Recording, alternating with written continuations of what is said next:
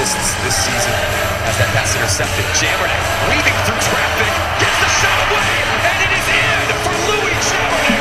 Right there, and this is what happens sometimes. Bouncing puck, here comes Mark, sends it two on one. All Brown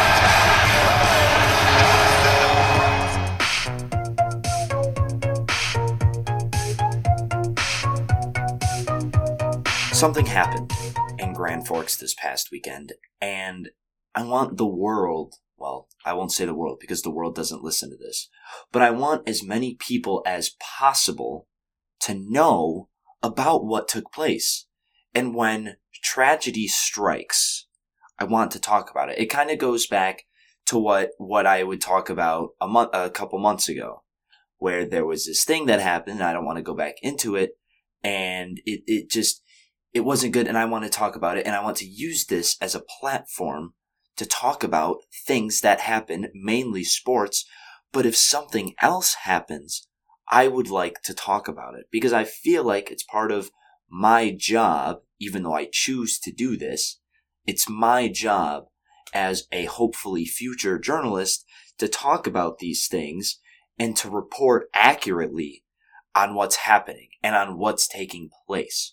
So there was something local that happened in Grand Forks over the weekend in North Dakota.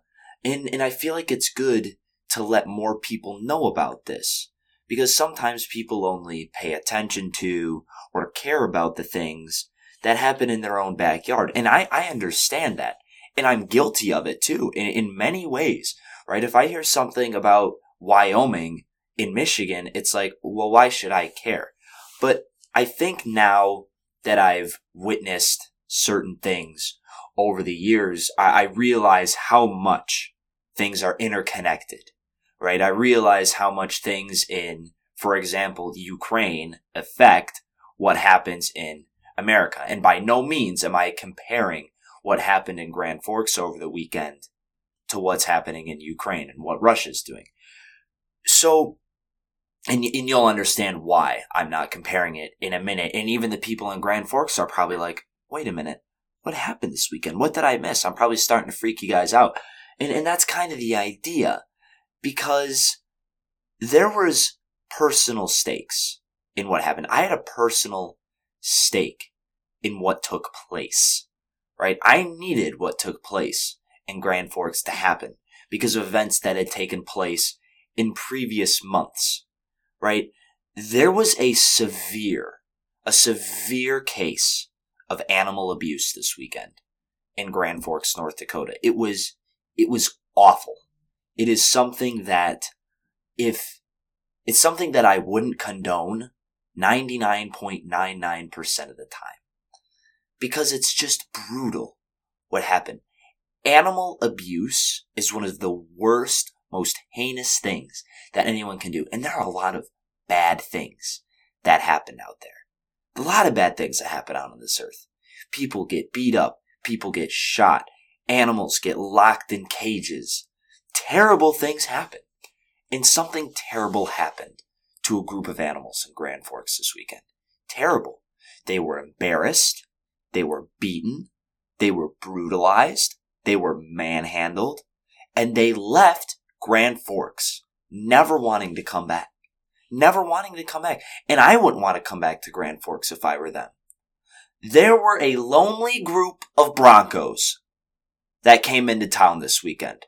A group of Broncos, 20 to 25 Broncos, decided that they were going to come to Grand Forks this weekend and understand North Dakota.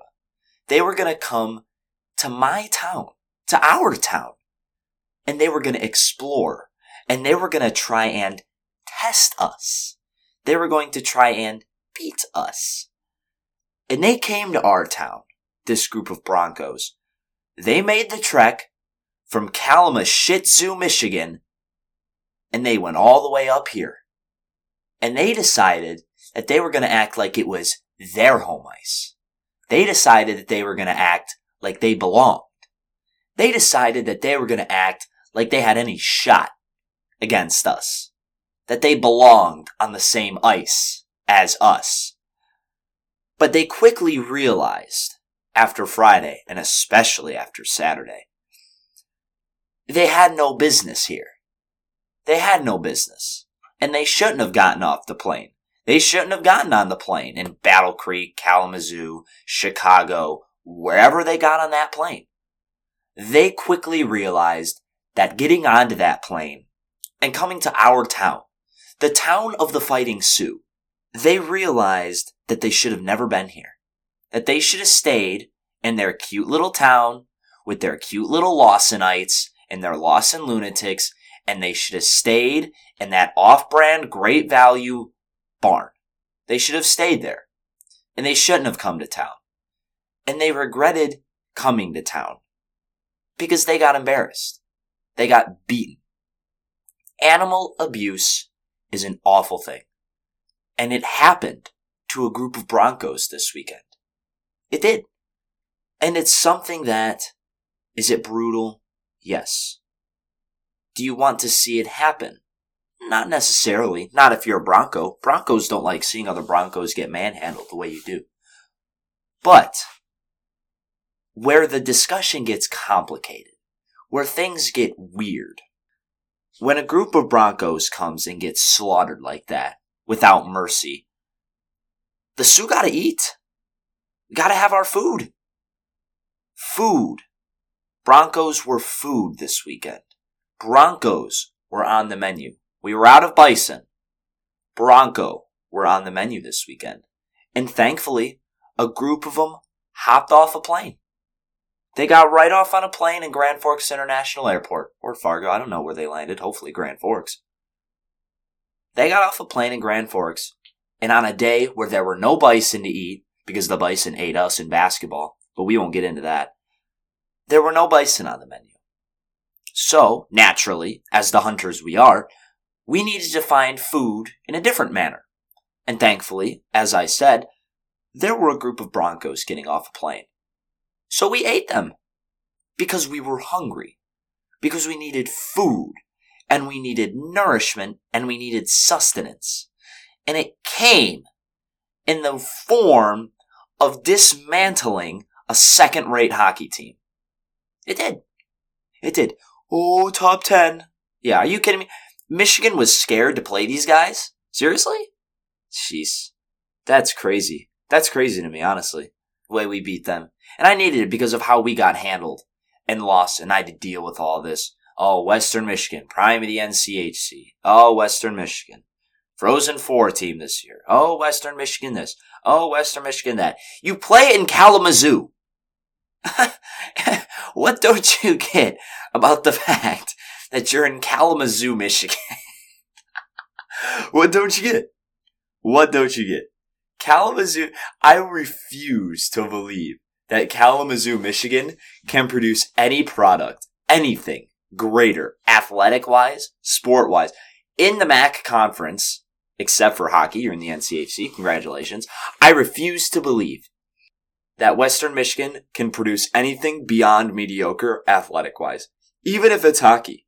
Even if it's hockey, even if hockey historically is your best sport, even if hockey brings out the biggest audiences and Kalamazoo, even if hockey does all these things for Western Michigan advertising, that logo sure as hell doesn't do anything for your advertising. I'll say that. But hockey is your big thing. It is. And you realize why you'll never get over the hump. Because we haven't gotten over the hump in five years, six years now. And you came to town in maybe your biggest series of the weekend. Biggest series, biggest series of the weekend. Yeah, it was your only series of the weekend. Your biggest series of the year. You came and you lost. You lost. Swept. Cleanly. Friday was closer, but Saturday? No business. No business being on the ice Saturday. None. Zero. You had no reason to show up on that ice. And I told the guys in the tunnel in my Michigan State jersey after beating Purdue Saturday. I said, why'd you guys come back? They looked at me, gave me the bird, told me, you know, F you. It's like, alright, whatever. Why'd you come back though? You don't have any business being here right now. You should leave. You should get the early flight back to your petty town and you should stay there. And you should stay there. You shouldn't come back. And if you do come back, it's because we let you. It's because we allow you to come into our ice, into our town, into our state even, really. Because there isn't a time where I feel like Western Michigan deserves to be in the national conversation for anything. For anything. Because you are indeed in Kalamazoo, Michigan. One of the worst places ever. Seriously. One of the worst places ever. I know. I toured there. I've been to Kalamazoo. I've seen the aviation program. I've seen the engineering. I've seen campus. Campus isn't bad. But the thing is, is as soon as Western Michigan came back on that ice Saturday, I knew it was going to be a rout. You scored twice on yourselves, guys. You scored twice on yourselves in the first period. Then it became a little bit of a comeback. Oh, you got a goal. Oh, look, it's four to two. Two goal deficit. Six minutes left in the game. Seven minutes left. Oh no, what's gonna happen? Are they gonna make a comeback and make it look more respectable? No. No, because we scored again. And then your guy got the five minute major on a dirty play, on a dirty hit up against the boards. Five minutes, gone from the game, given the business as he's going in the tunnel. And then his replacement to serve his five minute major in the box comes in. And naturally, as you would expect, the North Dakota fans were not very pleased with your teammates' actions. Because it was dirty. Because the game was already over. There was less than five minutes left in the game. Your guy was going to spend the rest of that game in the penalty box. He wasn't going to touch that ice again, and he didn't deserve to. Because of the actions of his teammate. Because of your teammate. So now, as we give the business to the man in the penalty box, as me, my friends, people across the tunnel looking across into the penalty box, gave your guy the business. He has the audacity to tell us, come in, come into the box, come here, come here, get in the box. No. No, we don't need to be in the box. Because we aren't the guy that smashed the North Dakota player into the boards. That got the five minute major. We aren't the man's teammate that did that. We aren't the hotheads down three goals in the third period on the verge of getting swept in a top seven series. We aren't the guys acting like toddlers when this happens. We have a standard of excellence. You don't. That's why you lost. That's why you got swept in the biggest moment. Because you don't expect greatness. Because nothing in Kalamazoo will ever be great. It never will. You'll have a good campus. You'll have good education. You'll have good instructors. You'll have a good hockey team. But great? Greatness and Kalamazoo don't mix. They don't mix. That's why in the biggest series, in the biggest moment, in a season where you have Frozen Four expectations, that's why you lost there. Because you aren't great. Because you aren't phenomenal. Because you aren't professional because you're good. You're not as good as us. And that showed because there were seeding implications for the conference. There were poll implications for the nationals. Everything was there. Everything was at stake. You had to come to our place when we were playing our best hockey. And you lost. Not only did you lose, you got swept, you got embarrassed, and you scored twice on yourself, and one of your players got a five minute major with three minutes left in the game. Three minute major, five minute major with three minutes left in the game. How unprofessional is that? How childish is that? That shouldn't happen, but it does. Because you're Western. Because you're just not good. Because you're just not relevant. Oh, you're in North Dakota. North Dakota's not relevant. Uh, have you seen the collegiate hockey rankings over the last, I don't know, six years? Have you seen that we're nationally ranked every year in the one thing that matters out here, hockey? You notice that, right? We don't seek to be noticed in things like football and basketball, thank God. But you do. You seek all of it. Basketball, six wins this season. Same as us. You might have seven. Who cares? We're both terrible. Football, decent football team. Any recognition? No. Our football team, mediocre. Six and six. Whatever. But hockey? Where you claim to have your claim to fame, and so do we, because we actually have stats and championships to back it up. We own you. We own you. So I had to deal with all the Western Michigan people. Oh, good luck. We swept you at our place. We'll do the same thing in your place. We'll split you guys. You're not that good. Whatever. We're better. We'll make the Frozen Four. You won't. You'll lose the Duluth again. To all of you smart people that thought you had all the answers, really, that thought you had all the answers, eat it. Eat it. Because you were the Kings. You were the surprise team. You were the top of the NCHC. You were the Cinderella team that everybody wanted to win. You were the hero. And the hero fell. Because the hero had no business fighting who he was going to fight against. And I might take heat for using the old mascot of our school. Who cares? You lost brutally. The abuse that you took was well deserved because of the actions of your teammate. Maybe it wasn't all justified at the end. But once your guy had that five minute major, ramming our guy into the boards, and the way he presented himself as he walked into the tunnel in the Ralph Engelstad Arena, as your teammate went into the penalty box to serve that guy's penalty, to serve the penalty that his numbskull teammate did, the way he presented himself in the penalty box, presented himself as a clown, telling the fans to come into the box with him so he can teach us a lesson. Yeah? What lesson are you going to teach, man? What lesson are you going to teach? Seriously. You think you're going to be. Congratulations. Yeah, you've seen it all. You're from Rochester Hills. Really? Really? I, I don't even know. I just know there's a guy from Rochester on the team. Whatever. Rochester, Milford, whatever. Ann Arbor. Oh yeah, I'm sure you could teach us a lot about how tough it is in the streets, huh? Show show some of that Rochester Hills toughness, Bloomfield Hills toughness. Jeez, man. It's wild. Wild stuff out of Western Michigan this weekend. Wild stuff.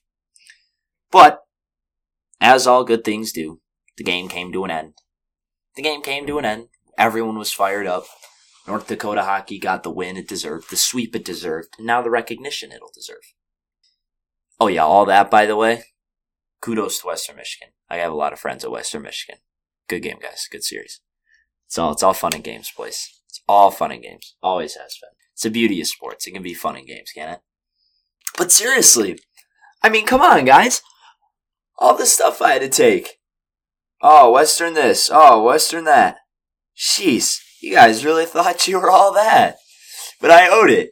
I owed it to you guys after getting swept. I owed it to you guys after getting swept in Lawson in front of your stupid little barn, your stupid little Lawson lunatic student section. I deserved what I got when we got swept at your place. And you're gonna get what you deserve for getting swept by us at our place. But it's all fun and games. I'll see you guys for dinner in two weeks when I come back into town.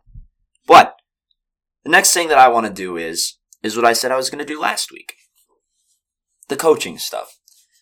And the next thing that I want to do with this coaching stuff is basically I'm going to do one division. And it's going to be the division that resonates with me most. And the definition of what I would consider resonating most would be what is going to pique interest in the listeners? What is going to gain the most interest by the loyal viewers, right? So how I'm going to do this is I'm going to start in the NFC North and we're just going to do NFC North today. I'm going to do it. I'm going to do it bit by bit because if you do all of it at once, it's just going to be just, it's just going to feel like it goes on and on and on and on. So I want to do, I'm going to do a little part of each show over the next however many weeks I decide to do this. I'm going to go and do one division at a time. And if there are divisions with less coaching stuff than others, I'll just do, I'll combine the divisions, right? But for now, I'm just going to start with what resonates with me most, what impacts me the closest, and what's going to impact the listeners most. And so obviously, most of you probably know where I'm going to go with this. I'm going to go with the NFC North. I'm going to go with the Bears and the Vikings. Because the Bears and the Vikings demolished everything. Truly, they demolished everything. They tore it all down. It's brand new. It's a brand new look Bears and it's a brand new look Vikings. More so, I mean, I, honestly, I, they, they, they got rid of everybody. Both of them did. So it's, it's kind of just, just brand new everything. It's like, it's like you just get a brand new house. You keep the family, but it's a brand new house. It's still the Vikings. It's still your family of happy Vikings. Still your family of happy Bears, but it's a brand new house. There's a brand new landlord. So I, whatever.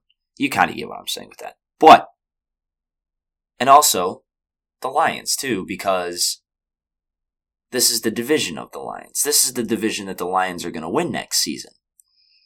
So I feel that I can relate to Viking fans, feel like I can relate to Lion fans, and I can relate to Bear fans. And Packer fans, it only matters if Aaron Rodgers is gone. So we're going to start with the Bears, then we're going to do the Vikings, and then we're going to get into watching and writing for North Dakota basketball, interviewing coaches and players, by the way. A little bit of a little bit of a cool little note there. I'm kind of I'm leveling up in society, truly. But back to the Bears. The Bears tore everything down, as did the Vikings. But specifically with the Bears, the two main hires, new head coach Matt Eberflus and new general manager Ryan Poles. So here's the thing with Ryan Poles. I like this hire. I really do. And he has, it's going to be a good test, actually. It's going to be a very good look on what this guy wants to do. You're going to get a good look early as Bears fans because he's got $27.5 million in cap space. However, the cap space that he does have does not cover most of the, of the roster so basically, okay, I'm going to try and explain this the best way that I can. $27.5 million in cap space for the Bears is 11th in the league. But it only covers about four fifths of the team.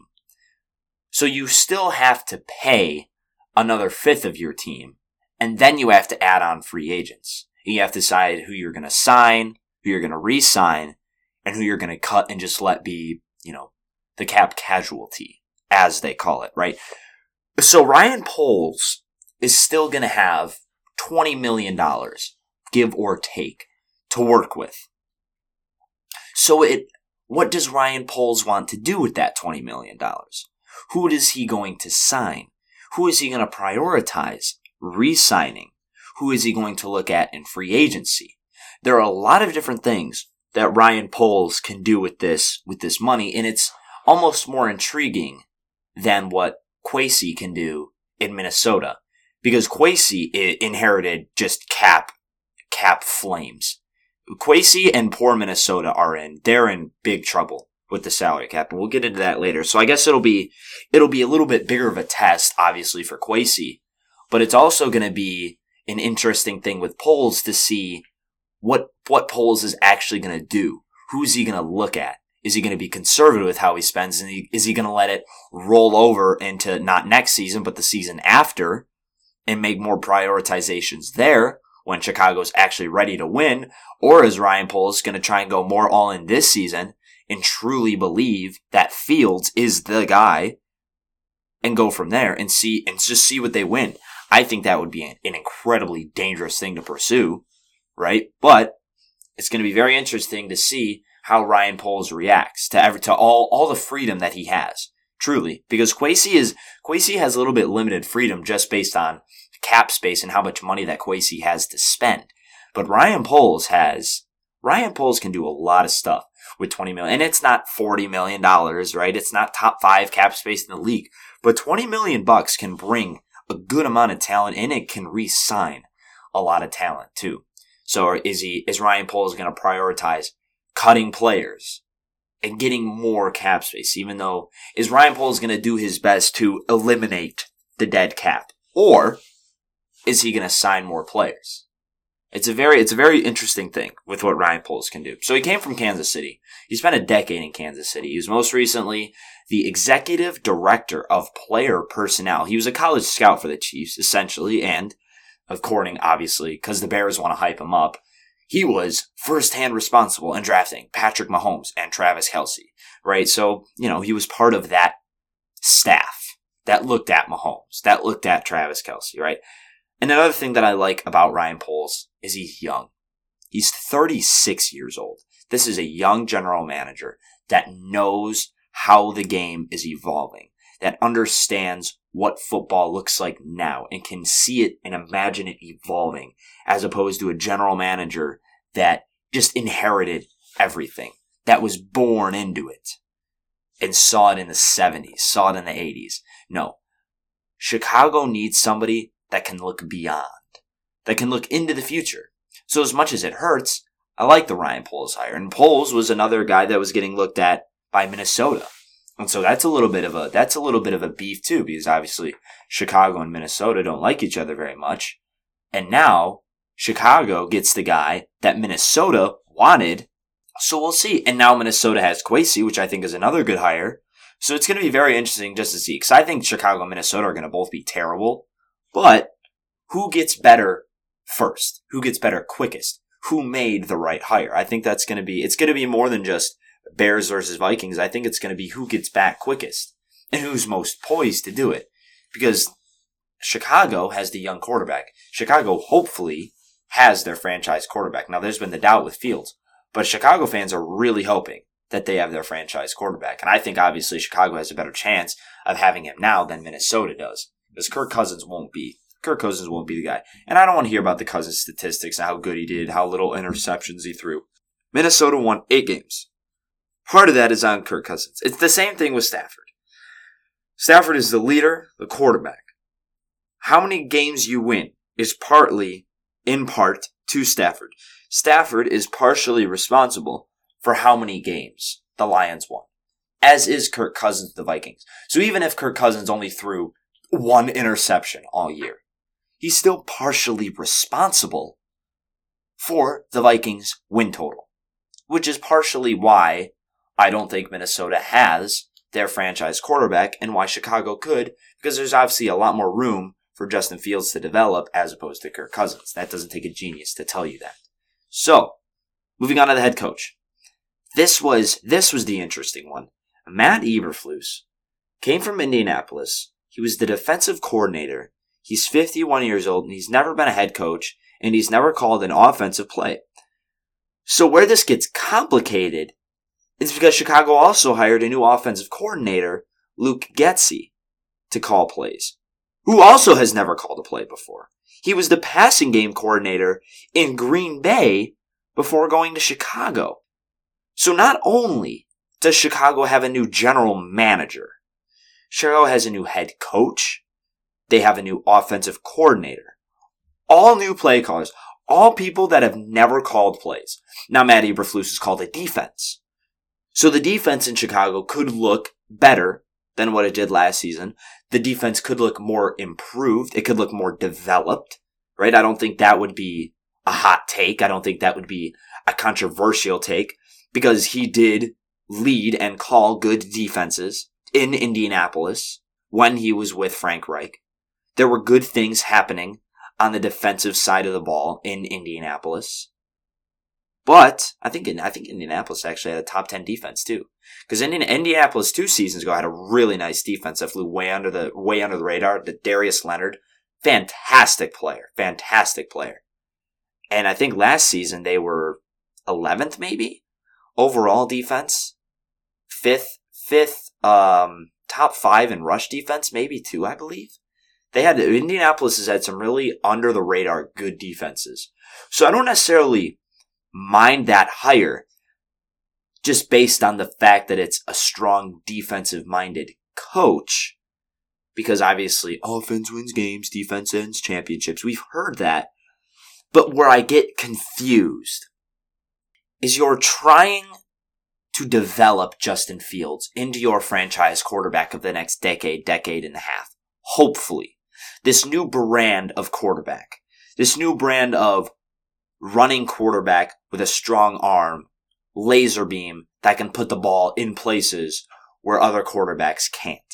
Right? Justin Fields is supposed to be this dual threat, not necessarily Kyler Murray in terms of how elusive he is, but teams are supposed to fear Justin Fields' arm in the exact same way that they're supposed to fear Justin Fields' legs. That's kind of what Chicago's going for. They want a dual threat quarterback. When you bring in a defensive head coach that who's never called an offensive play, who's never called plays overall, that confuses me when you're trying to develop a quarterback. Then you bring in offensive coordinator to call plays for the offense. Okay, who do you bring in? What experienced man do you bring in? Oh, you bring in Luke Getsy, who's never called an offensive play. Was he a passing game coordinator in Green Bay? Yes. Did he work with Aaron Rodgers? Yes. But he's never called a play. And he didn't develop Aaron Rodgers. So my confusion stems from the idea that you're trying to develop Justin Fields. You're trying to make him your man. You're trying to use him as the guy that can take you to the NFC championship, take you to the playoffs, take you to division crown. You're trying to use this man as your quarterback to get you to a place where you haven't been in a while since the Jay Cutler years. You're trying to get back to that point and you bring in a great, great scouter for the Chiefs, from the Chiefs. You bring him in. Great decision. But then you bring in a defensive coach, and I get it. Matt Nagy was supposed to be this offensive genius. It didn't work out. Okay. You might be scared to go back to hiring a guy on the offensive side of the ball. But think about the head coaches in the NFL that have revolutionized quarterbacks, that have revolutionized offenses and created juggernauts. We'll call it a juggernaut. Arizona, offensive juggernaut until the second half of the season comes around. Kyler Murray, developed under Cliff Kingsbury. Kyle Shanahan, offensive guy. Sean McVay, offensive guy. All young offensive minds. Shanahan, McVay, offensive guy. Kingsbury. All three of these guys.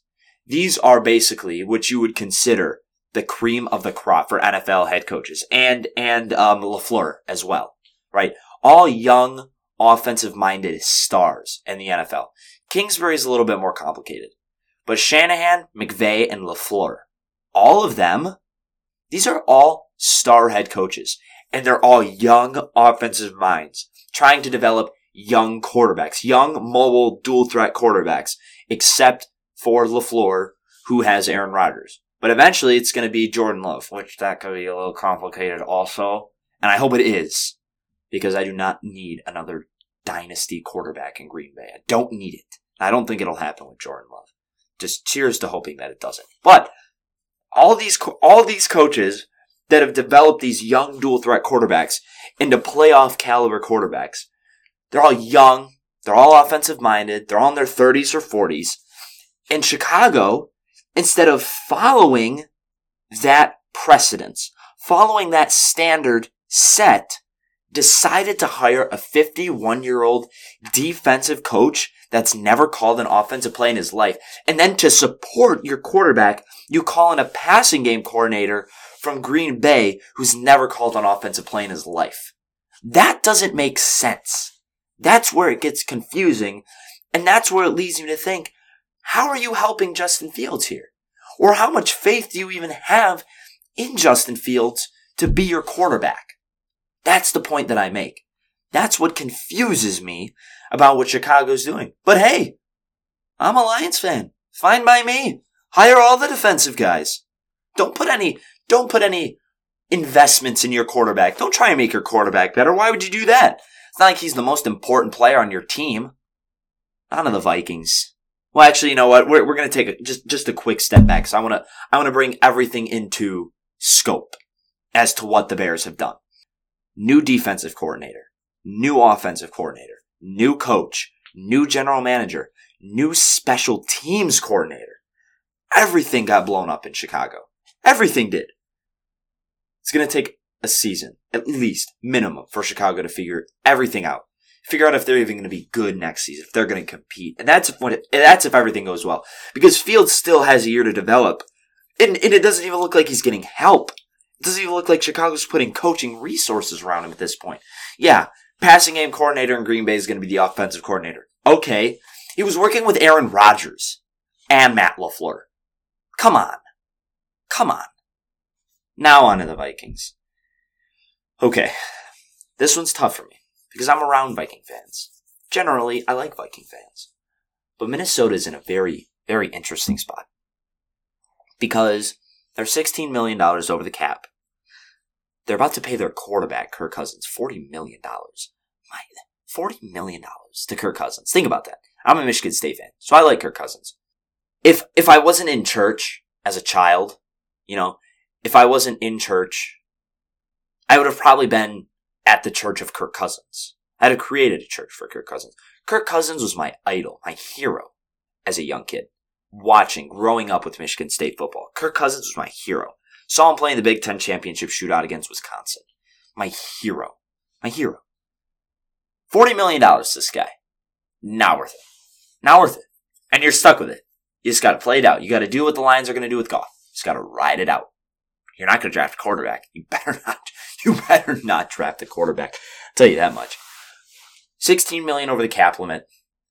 You hire Kevin O'Connell, Rams offensive coordinator last two se- seasons, 36 years old. That would have been the perfect hire for Chicago. But Chicago said, nah, we're going to go defense after having an offensive mind. and then watching that fail.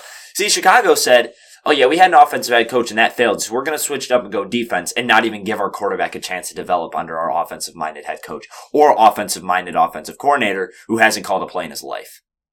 So at least the Vikings said, hey, let's get an offensive guy in here. Let's follow the blueprint set before us by teams like San Francisco, by teams like Arizona, by teams like the Rams, by teams like Green Bay.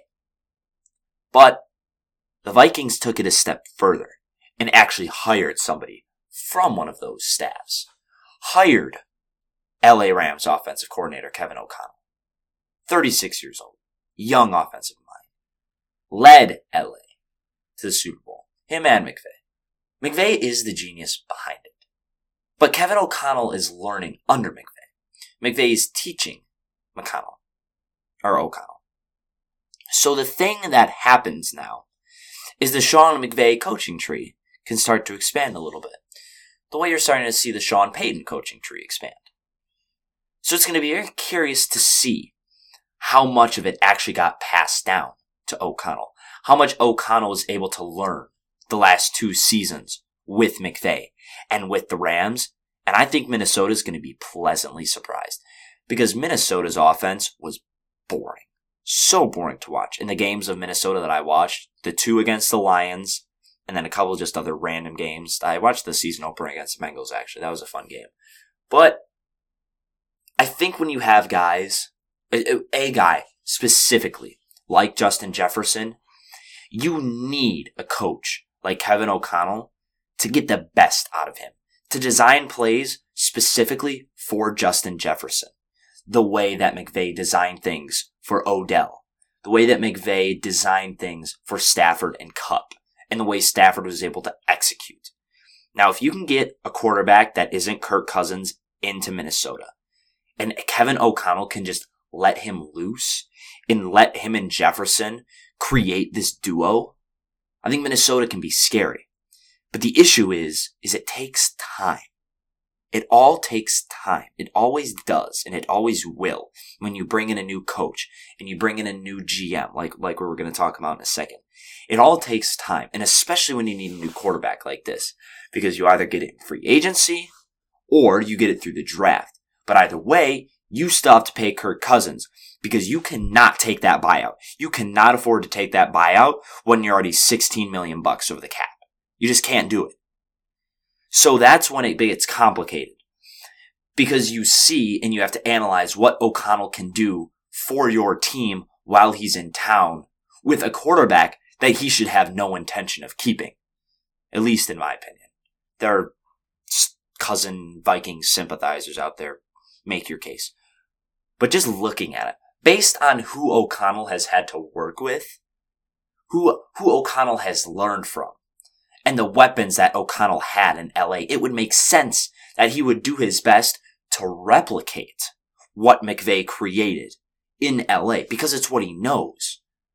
So he's going to want speed on the outside. He's going to want route runners on the inside, separation guys on the inside in the slot. He's going to want big bodied, fast tight ends. He's going to want to spread things out everywhere. He's not going to want to run smash mouth football with Dalvin Cook the way the Vikings did last season. Now, Dalvin Cook's been injury prone. Kevin O'Connell is going to create something new in Minnesota, and I think it can work, but it's going to take time. And I'm fine. Let it take all the time. I'm good. Vikings and Bears can be bad for the next two seasons. Then it can be up to the Lions and whether or not Green Bay decides to keep Aaron Rodgers. Goodbye me. But I think Minnesota can really, I think Minnesota fans are going to have to deal with what Lion fans dealt with this year. I think if you can just deal with being bad, I think Minnesota should just completely tank.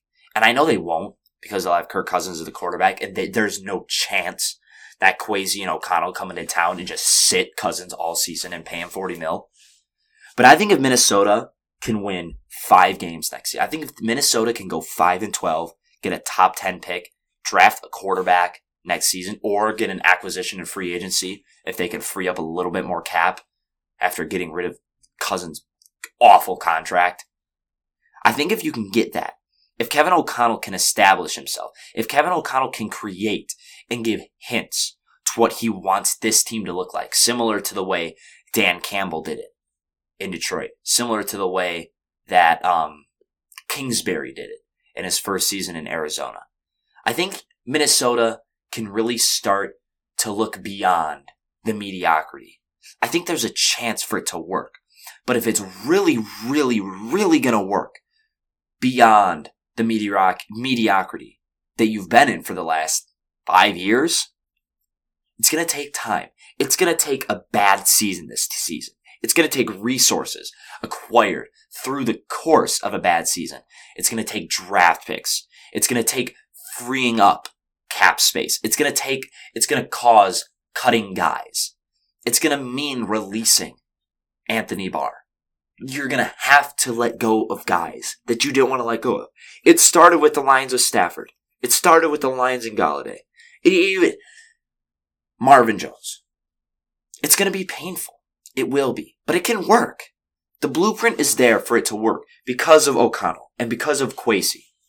There's, there's a chance for it to happen, but for it to happen, you're going to have to go through hell.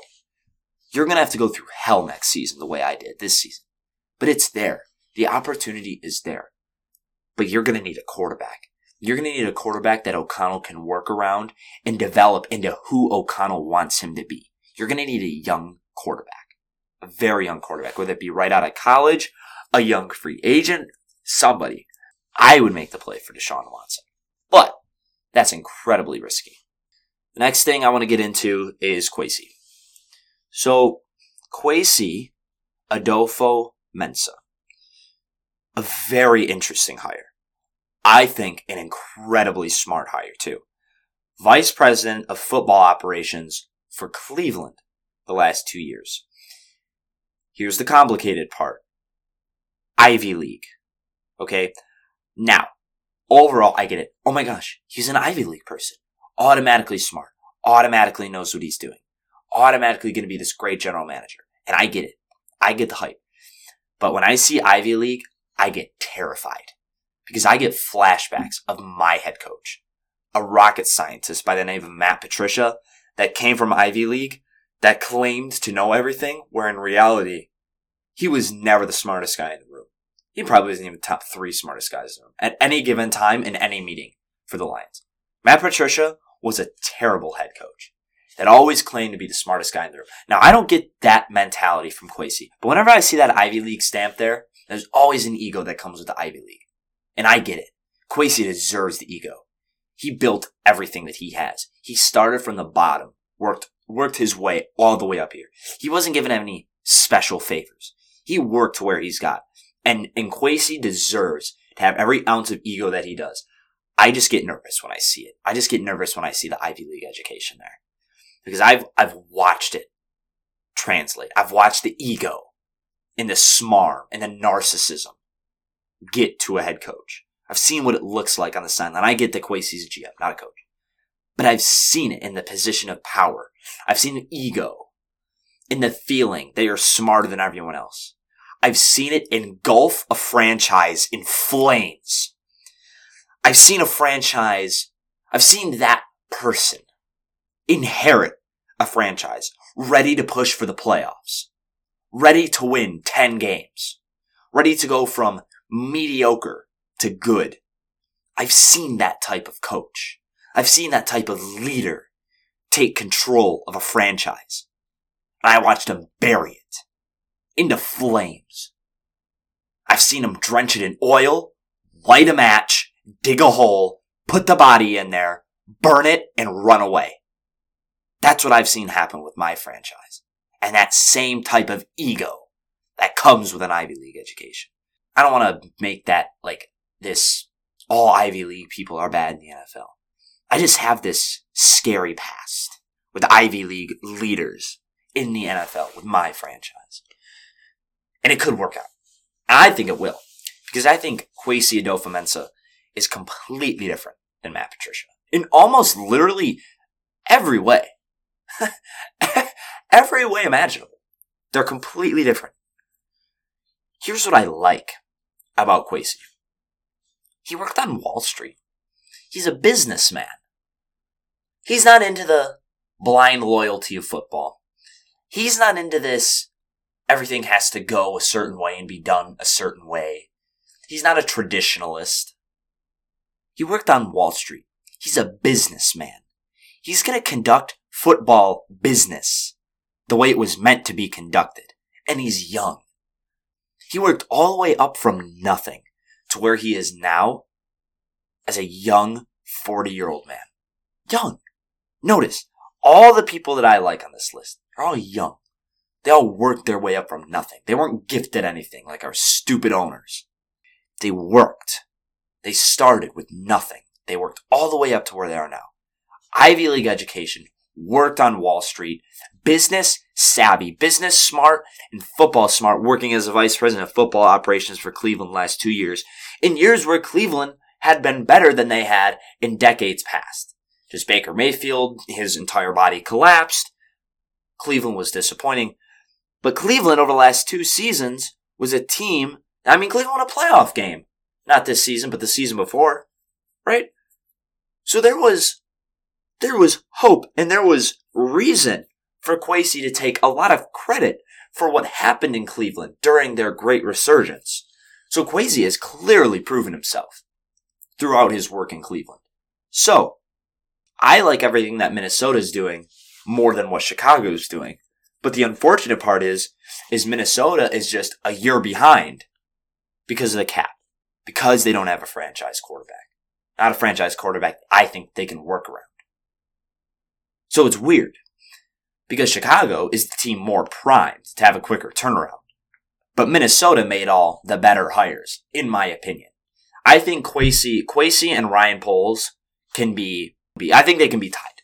To be honest, I don't think they, I don't think either team went wrong with the general manager. But the coach, so smart by Minnesota. A great, I mean, it was right there. Home run out of the park. Very well done by Minnesota. And Chicago is trying to be smart trying to go offense coach to defense coach. But then bring in an offensive coordinator who's never called a play, nor really developed a quarterback. Because he's working with Rodgers, because Getsy is working with Rodgers. So that's why it's so confusing, and it's almost beautiful for me. Because now, based on the hires and then the situation of the cap and the quarterback for the Vikings, each team looks to be at least two years away from doing anything. Which is great. Because now if Green Bay blows everything up and gets rid of their quarterback, oh my gosh, Look who wins the division next year. Eight and nine division champs next year, Detroit Lions. That's all. You don't need to win 12 games. Eight wins gets the division next year if Rodgers leaves town. Because the Bears won't do it. The Vikings will win six, probably. So they always have a weird way of doing that. Right, so now, now the Vikings bring in Ed Donatell, defensive coordinator, came from Denver. I'm not going to get deep into this. But that's just kind of the last big hire that the Vikings did. Brought in the defensive coordinator from Denver. He's an older guy, 65 years old, but Denver had nice defenses. Denver, Denver created a defensive roster where all Denver needs now is quarterback, right? And, and Ed Donatell ran a nice defense in Denver, right? D- Denver was incredibly boring to watch, which is a testament to how good of a defense they had, right? And how bad of an offense they had as well. Cause Denver games, people weren't scoring that much on Denver, but Denver was also not scoring. So it was just like, oh, you want to take a nap? Okay. Turn on Broncos football. Cool. Then you go to bed. All right. So I guess it's a testament to what Donatell did in Denver with the defense. So that's, that's it for, that's it for coaches. That's my NFC North coaching roundup fun time. And that's why I also think the Lions have a genuine chance to win the division next year. Because I think just based on everything that these two teams are doing, I don't see how either of them win more than nine games the next two seasons. Not combined. I'm saying I don't see the Vikings winning nine games this season or next season. I don't see the Bears doing it this season or next season either. I see the Vikings getting four this season. I actually, you know what? I see the Vikings getting six this season. I actually see them getting worse the season after because they'll bring in a new quarterback. And then in three seasons, that's when I see the Vikings. So it's going to be tough for the Vikings. Same with Vikings and Lions are going to go through the same thing. It's almost, it's almost scary how similar I think it's going to look. And then the Bears, Bears probably win five games next season. Then I think they can get seven or eight season after. So each of these teams, it'll be, it'll be year three of both of the regimes. And that's, that's usually, that's usually the time frame, right? Year one, establish everything new. Year two, see how it develops. And then year three is when you make your run, right? Lions are going into year two. Vikings are going into year one. Chicago's going into year one. And then Green Bay is just incredibly confused. So that's kind of, that's, that's look at, that's look at the NFC North head coaches, how I think it kind of ties everything together, how I think each team can look, what I think about the head coaching and the general manager and literally every team just breaking it all down. Seriously, going pretty much full rebuild. So, and that, that's why I don't like hearing Viking and fans. Oh, we could do this this year. We could do this. We could s- steal a couple wins. We could do this. We could do that. No. You want to know why? Because I just saw it happen. And I get it. Oh, well, we're not the Lions. We're not, we haven't been terrible the last 70 years. Okay. You're doing the exact same thing that we're doing. You're going to lose a lot of games. You're going to win a couple. But you aren't going to make this wild, wild card run. You're not going to make this miracle run to eight wins. You are going to win six to seven games. Tops. And that's if you're the Vikings just because you have Kirk Cousins. The Bears are going to win six. Tops. I would be shocked if the Bears win more than six games. Just because the only reason I see the Bears getting to six wins is because Fields has actually played in the NFL. Fields kind of knows what to expect a little bit. But oh my gosh. For the people out there that are going, oh, the Bears could look good next year. Oh, the Vikings could look good. Could they look redeemable? Maybe. But the Vikings, if they really want to get out of mediocrity, they're going to need to shut it all down and they're going to need a full rebuild. That's how they're going to do it. And I think Kwesi is the guy that really has the guts because it's business. Because Kwesi understands the highs and lows of business, right? Buy low, sell high. Kwesi understands how this works. So I think Kwesi would be the guy that could say, look, we need to destroy all of this now. Because I don't want to sit here and just stay in mediocrity. I want to be the best. I want to skyrocket this franchise. And in order to skyrocket, we're going to need to take a couple steps back first. And I think Minnesota should be okay with that. And it's going to be tough because as a Lion fan, I remember the mediocrity. I remember the hope of playing meaningful games in November and December. It was great. And then being terrible. It's tough. It's not easy. But that light, when that light at the end of the tunnel is a lot brighter than just the, the muddy murkiness of mediocrity, it'll be worth it. It'll be worth it after next season when you only win five games, five or six games. It'll be worth it. You just gotta trust me on that. And the last thing I'm gonna mention about Kwesi, and I don't usually play this card, but I think it's incredibly important that Minnesota hired a minority coach or general manager. Now it ended up being the general manager. It's so important for a player base, for a locker room to get behind who they have as a head coach or as a general manager. It's incredibly important for your players to buy into the message that the general manager and the coach sell to you, that they present. And when you bring in a minority general manager that started from nothing and worked his way all the way up to where he is now through grit, through not sleeping, through doing everything that he can just to get a shot. Players respect that. Players see elements of themselves in Kwesi. And I think that's incredibly important for Minnesota players and for the fan base. Because when you have a GM who you can buy into because of who they are as a person and how they got to where they are and the business mentality that they have, it can kickstart things. It can re- create a culture. That's where you win games that you feel like you don't deserve to win. That you feel like you don't have business winning because you bought into something. You will win games against better teams that aren't buying in to what their superiors are selling. So that's why I like, that's why I like what Minnesota did hiring wise. But if Minnesota wants to get out of eight, nine, nine and eight seasons every year, they gotta tear it down. They gotta tear it all down. They gotta restart. And they gotta, they gotta say, you know what? Next year, well, this year is gonna be bad. Next year is gonna be worse. But then the year after is when it can start to look up a little bit. So that's what, that's what Minnesota's gonna have to do. Easier said than done. Next thing.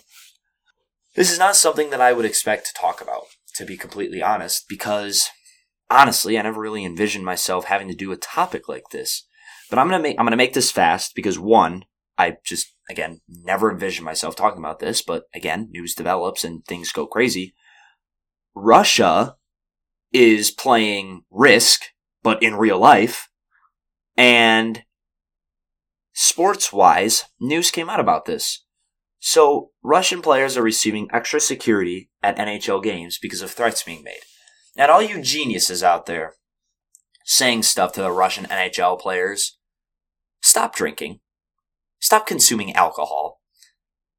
Because it's not the players that are invading Ukraine. It's the government. Hopefully I don't go missing. It's the government. Besides, if I, if I go missing in the next three days, it was Russia. It's not the players that are speaking out against are speaking out in favor of what Russia is doing in Ukraine. It's not the players flying the planes, bombing Ukraine. The players are just Russian hockey players doing what they're good at. So stop threatening them. Stop doing all these stupid things. Because it's not the Russian players that are out here invading Ukraine. Just be careful. Don't be idiots. Don't give these Russian players reasons to hate you. Because, in the end, they're all humans. They're all doing what they're good at. They're all showing their passion for hockey and their passion for their country by speaking out against their country and what their country is doing. They see wrongdoings. And so just expand your mind a little bit. Expand your horizon beyond the simple, oh, Russian, bad. Please, just stop. Next, the IIHF bans hockey and, or bans hockey, bans, bans Russia and Belarus from international hockey competitions. They pulled the 2023 World Junior Championship out of Russia. So the International Ice Hockey Federation decided, look, we do not condone what Russia is doing. And as a world organization, as a world federation, we're going to make it known that we don't like what Russia's doing. And I think they smartly said, no, enough of this. We're going to do our part to stop what, to do our best to stop what's happening and to, and to put people on notice. So I like, I like what the IHF did. And then FIFA and the UEFA suspended Russia from international soccer. Oh my God, I'm talking soccer. what is happening? Both club and national teams from Russia, UEFA, for those of you who don't know, Union of European Football, Soccer, Football, Soccer Associations. So the UEFA is essentially the governing body of soccer in Europe. That's who they are. So the UEFA would be like, you know, the NFL if the NFL was part of Canada and Mexico, and they would just govern everything in terms of how football would work in Mexico, in the US, and Canada. So FIFA, UEFA, IIHF, all saying no. All saying no to Russia. I think that's a good thing. I think it's very important that these organizations do it. World organization. I don't need to explain what FIFA is. But, you know, IHF, International Ice Hockey Federation, and then the UEFA, Union of European Football Associations. They're doing all these things to try and better what's happening. To try and end what's happening. And in the end, it won't do anything because it's the Russian military. You know, it's not the players that are doing this. And here's, this is where it gets complicated. And this is where the discussion truly goes both ways. Because the IHF, FIFA, and UEFA are all doing this to try and send a message to Russia. Unfortunately, it comes at the cost of the players who have nothing to do with what's happening. So I feel like there should be some sort of clause for the players that they could still compete. But I just don't have a solution because I've never seen anything like this. But there has to be a way for these organizations to punish Russia without punishing the players because the players don't deserve to be stopped from doing what they love because of something that their country's government is doing, something that they have zero part in, that they that they're not taking place at all. The Russian tennis player wins the match, walks up to the camera, writes in Sharpie, "Please no war" or "No war, please." You know, an anti-war thing put on the camera, right? R- writes it right on the TV camera. Russian. I really hope he's alive still and hasn't gone missing. Like, seriously.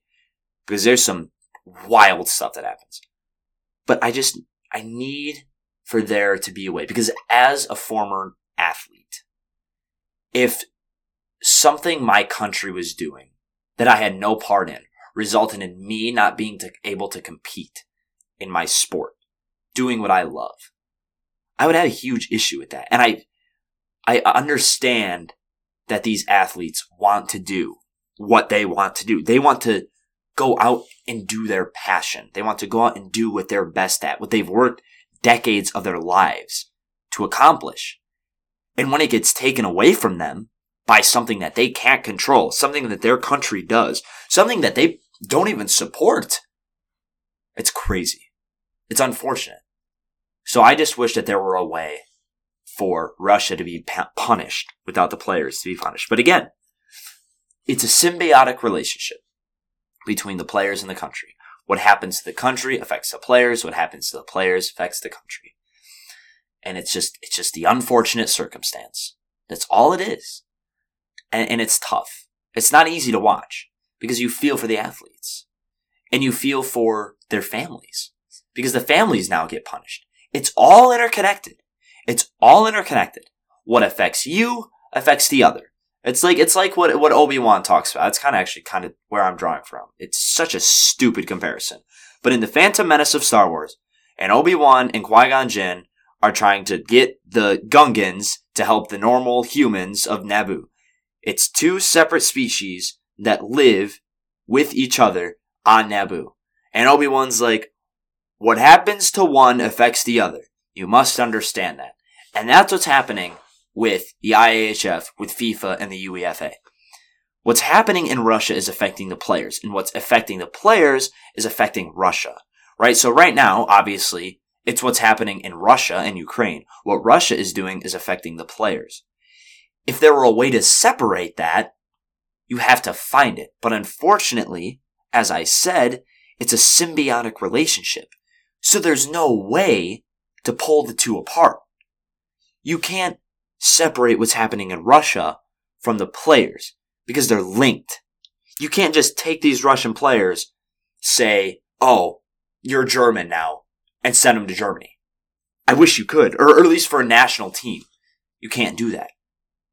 But maybe there, if there were a way where the players could still compete locally, not in Russia, join another club. I don't know how soccer works, don't ask. But if there were a way for these players to still be able to do what they love without being punished for the unimaginable sense of ego and just, I don't even want to try and explain what Putin's doing. Out of my pay grade, I do this for free. But if you could take away the players from what Russia is doing, from the mindlessness that is what Russia is doing right now in Ukraine, you have to. You have to create a way for these players to still be able to compete, do what they love, and get paid to support their families and not be punished for something that they literally have zero part in at all. That's my speech. That's my speech about that. Tough basketball game for the green and white last night, huh? Jeez. What a performance. Next week, more college basketball, more coaching stuff. We'll see what other news breaks. That's what I got. Enjoy your week, everyone. Have a safe weekend. Do everything you need to do. Don't fly into Ukraine. Russia, please stop what you're doing. Michigan State, please figure it out and get a higher than a seven seed so we're not playing somebody good from a group of five conference in the tournament. Beat Ohio State, please. Thank you. See ya. Son, you don't have help. The reason that bad things happen to you is because you're a dumbass.